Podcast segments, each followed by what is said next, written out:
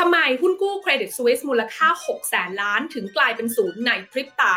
ตามปกติแล้วนะคะเวลาที่เราลงทุนในหุ้นกู้เนี่ยเราก็จะมีสถานะเป็นเจ้าหนี้นะคะซึ่งผลตอบแทนที่จะได้รับเนี่ยก็จะอยู่ในรูปของดอกเบี้ย รวมไปถึงเงินต้นที่จะคืนมาเมื่อเราถือหุ้นกู้นั้นๆเนี่ยครบตามกำหนดอายุใช่ไหมคะ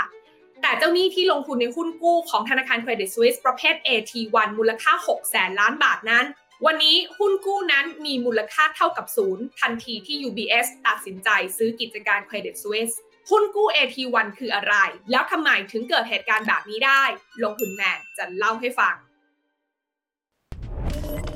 ขอต้อนรับเข้าสู่รายการลงทุนแมนจะเล่าให้ฟัง ในธุรกิจธนาคารนะคะเขาจะมีข้อกำหนดไว้ค่ะว่า ธนาคารจะดำเนินกิจการได้นั้นเนี่ยนะคะ จะต้องมีเงินกองทุนนะคะ เพื่อที่จะไว้รองรับกับความเสี่ยงที่มีโอกาสจะเกิดขึ้นได้ในอนาคต ซึ่งเงินกองทุนของธนาคารนั้นก็แบ่งออกได้เป็น 2 ส่วนค่ะ ส่วนแรกเนี่ยนะคะก็คือเงินกองทุนขั้นที่ 1 หรือว่าเทียวันซึ่งส่วนนี้เนี่ยก็จะคือส่วนของผู้ถือหุ้นของธนาคารนั้น ส่วนส่วนที่ 2 ก็คือเงินกองทุนขั้นที่ 2 หรือว่า Tier 2 ค่ะ ซึ่งก็จะประกอบไปด้วยตราสารหนี้ อย่างเช่นหุ้นกู้ที่ธนาคารออกมา เพื่อที่จะยืมเงินเข้ามาใช้ในกิจการธนาคารนะคะ แต่ทีนี้ค่ะมันมีหุ้นกู้อีกประเภทหนึ่งนะคะ ที่เรียกว่าหุ้นกู้ชั่วนิรันด์หรือว่า perpetual bond นะคะที่ชื่อว่าชั่วนิรันด์เนี่ยเพราะว่าเขาไม่ได้มีกำหนดที่จะคืนเงินต้นมา บางครั้งนะคะหุ้นกู้ลักษณะแบบนี้เนี่ยก็ถูกเรียกว่าหุ้นกู้ที่มีลักษณะคล้ายทุน และด้วยความที่มีลักษณะคล้ายทุนแบบนี้นะคะทำให้เงินทุนที่ได้รับมาจากการออกหุ้นกู้ชั่วนิรันดร์ประเภทนี้เนี่ยถูกจัดลำดับนะคะอยู่ในสัดส่วนเงินกองทุนขั้นที่ 1 หรือเรียกกันว่า additional tier 1 หรือ AT1 ที่ตอนนี้กำลังเป็นที่สนใจกันนั่นเอง โดยหุ้นกู้ชั่วนิรันดร์ที่ออกโดยธนาคารนี้นะคะ จะมีชื่อเรียกเต็มๆว่า contingent convertible bond หรือว่า COCO bond ค่ะ โดยข้อกำหนดของ COCO bond เนี่ยนะคะ ก็จะมีอยู่ 3 อย่างหลักๆ ด้วยกันค่ะ อย่างแรกก็คือไม่มีกำหนดว่าจะถ่ายถอนคืน หรือว่าจะคืนเงินต้นส่วนนี้เมื่อไหร่นะคะ และนี่คือที่มาของคำว่าชั่วนิรันดร์นั่นเอง ส่วนข้อที่ 2 ก็คือให้อัตราดอกเบี้ยที่ค่อนข้างสูง เพื่อจูงใจแล้วก็ชดเชยให้กับผู้ถือหุ้นกู้ ที่ต้องถือหุ้นกู้ประเภทนี้เป็นระยะเวลาที่นาน ข้อ 3 ค่ะ เป็นตราสารหนี้ที่สามารถแปลงสภาพตัวเอง เป็นทุนได้โดยอัตโนมัติ เมื่อเกิดเหตุการณ์พิเศษขึ้นนะคะ เหตุการณ์พิเศษนั้นจะมีอะไรบ้างก็อย่างเช่น กรณีที่ธนาคารเนี่ยมีเงินกองทุนลดลงต่ำกว่าเกณฑ์ที่กำหนดไว้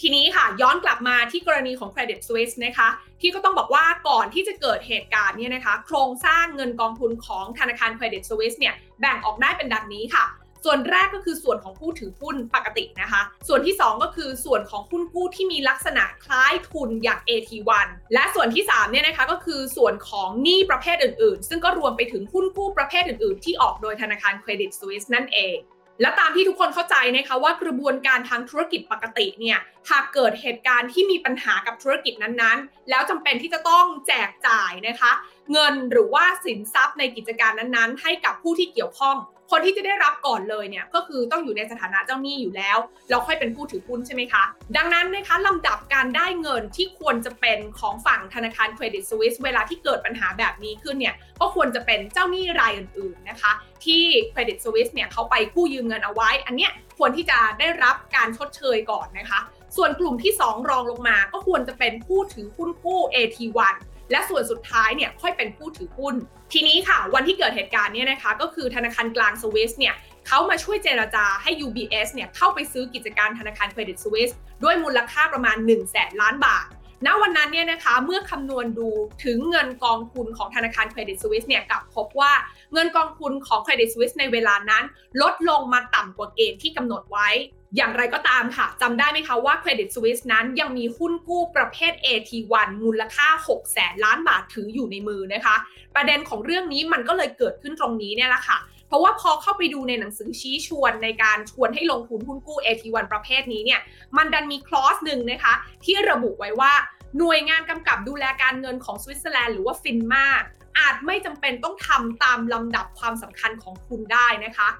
ดังนั้นเนี่ยข้อความตรงนี้แปลว่าอะไรคะแปลว่า Credit Suisse นั้นนะคะ มีสิทธิ์ค่ะที่จะแปลงหุ้นกู้ AT1 ตรงนี้ ให้กลายเป็นทุนได้ทันที แล้วสลับลำดับนะคะ โดยใช้ทุนตรงนี้ตัดหนี้ศูนย์นะคะ เพื่อที่จะเอาเงิน AT1 ที่มีมูลค่า6แสนล้านบาทมานับเป็นส่วนหนึ่งของกองทุนสำรองของธนาคารเครดิตสวิสค่ะ แน่นอนนะคะว่าพอเหตุการณ์ออกมาเป็นแบบนี้เนี่ยนะคะ คนที่ขาดทุนที่สุดของเรื่องนี้เนี่ยก็คือคนที่ถือหุ้นกู้ประเภท AT1 เนี่ยแหละค่ะเพราะว่าอะไรเพราะว่าหนี้สินอื่น ๆ ของ Credit Suisse เนี่ยก็ยังอยู่นะคะ ในขณะที่ฝั่งของผู้ถือหุ้นเอง พอ UBS เข้ามาทำการซื้อกิจการ แล้วก็เกิดการ swap หุ้นแล้ว ผู้ถือหุ้นเดิมของ Credit Suisse เนี่ยก็จะได้หุ้นของ UBS กลับไปนะคะ ถึงแม้ว่ามูลค่านั้นจะลดลงมาต่ำมากแล้วก็ตาม แต่อย่างไรก็ดีก็ยังไม่เหลือศูนย์เหมือนกับผู้ถือหุ้นกู้ประเภท AT1 ที่ไม่เหลืออะไรเลยคำถามก็คือว่าความไม่แฟร์ที่เกิดขึ้นตรงเนี้ยทำไมทางการสวิสเขาถึงยอมให้มันออกมาเป็นรูปการนี้ได้นะคะ สาเหตุหลักๆเนี่ยที่เขาว่ากันก็คือว่าจริง ๆ แล้วถ้าย้อนกลับไปดูโครงสร้างของผู้ถือหุ้นจะพบว่า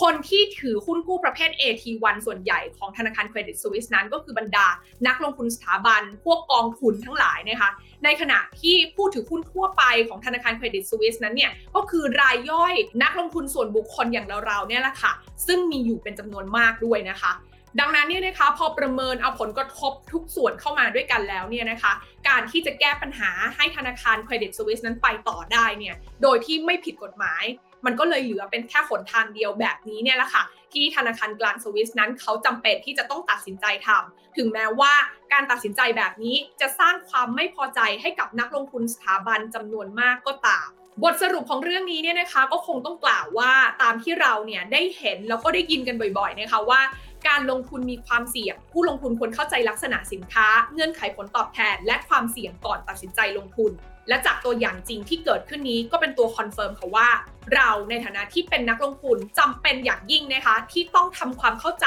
เงื่อนไขผลตอบแทน ทุกเงื่อนไขให้เข้าใจอย่างแท้จริงไม่เช่นนั้นในบางเงื่อนไขที่อาจเกิดขึ้นได้แบบนี้ อาจจะทำให้เงินของเรา หายไปเท่ากับศูนย์ในพริบตาได้เช่นกัน ลงทุนในความรู้ไม่มีความเสี่ยง ผู้ลงทุนควรกดติดตามลงทุนแมนได้ในทุกช่องทาง เริ่มจาก Subscribe และกดกระดิ่งช่อง YouTube ของลงทุนแมนไว้ ตอนนี้เลย